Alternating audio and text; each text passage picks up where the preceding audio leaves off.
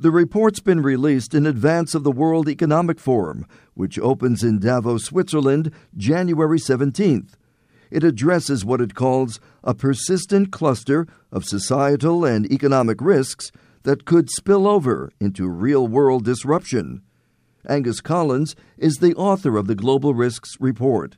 He says income inequality and polarization are among the biggest drivers of global risk. And I think in the context of some of the political developments we saw in 2016, I think it's clear that these issues are increasingly to the fore and will represent a challenge for politicians across the world.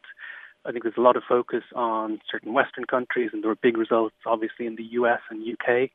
But polarization is a growing challenge, and I think 2016 was a wake up call. The report also says environmental issues will dominate the landscape especially following the historic climate agreement reached in Paris. 2016 was a very positive year in terms of policy steps, building on the Paris Agreement in 2015.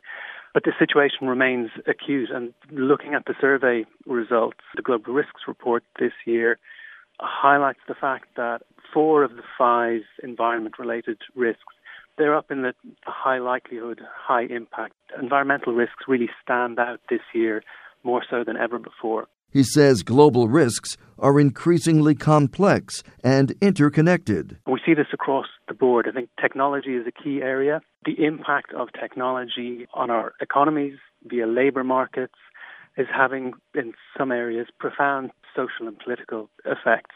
I think we also can look at geopolitics the impact of environmental factor risks on geopolitics, the impact of technology, cyber attacks on geopolitics. Collins says such risks require governments to quickly adapt to new situations. With this interconnectedness, it's not possible for governments alone or for businesses alone to meet the new challenges it's all about agility, multi stakeholder approaches, and that's forming a big part of what the forum is doing. He says the overarching theme of this year's World Economic Forum is responsive and responsible leadership.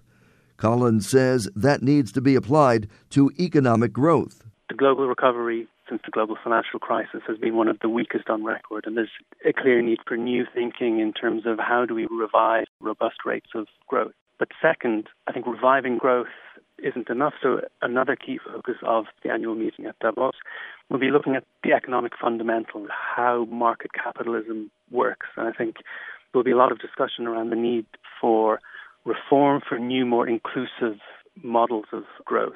The report warns of the risks of what it calls the fourth industrial revolution, which includes the use of robotics and artificial intelligence. We don't quite understand them all yet, let alone have the norms or institutions to manage them and to ensure that the world can yield the benefits of all this technological change while also mitigating the clear potential for adverse impacts. The author of the Global Risks 2017 report says the Davos summit will also focus on strengthening collaboration to deal with the growing trends over the next decade. Joe De Capua, VOA News, Washington.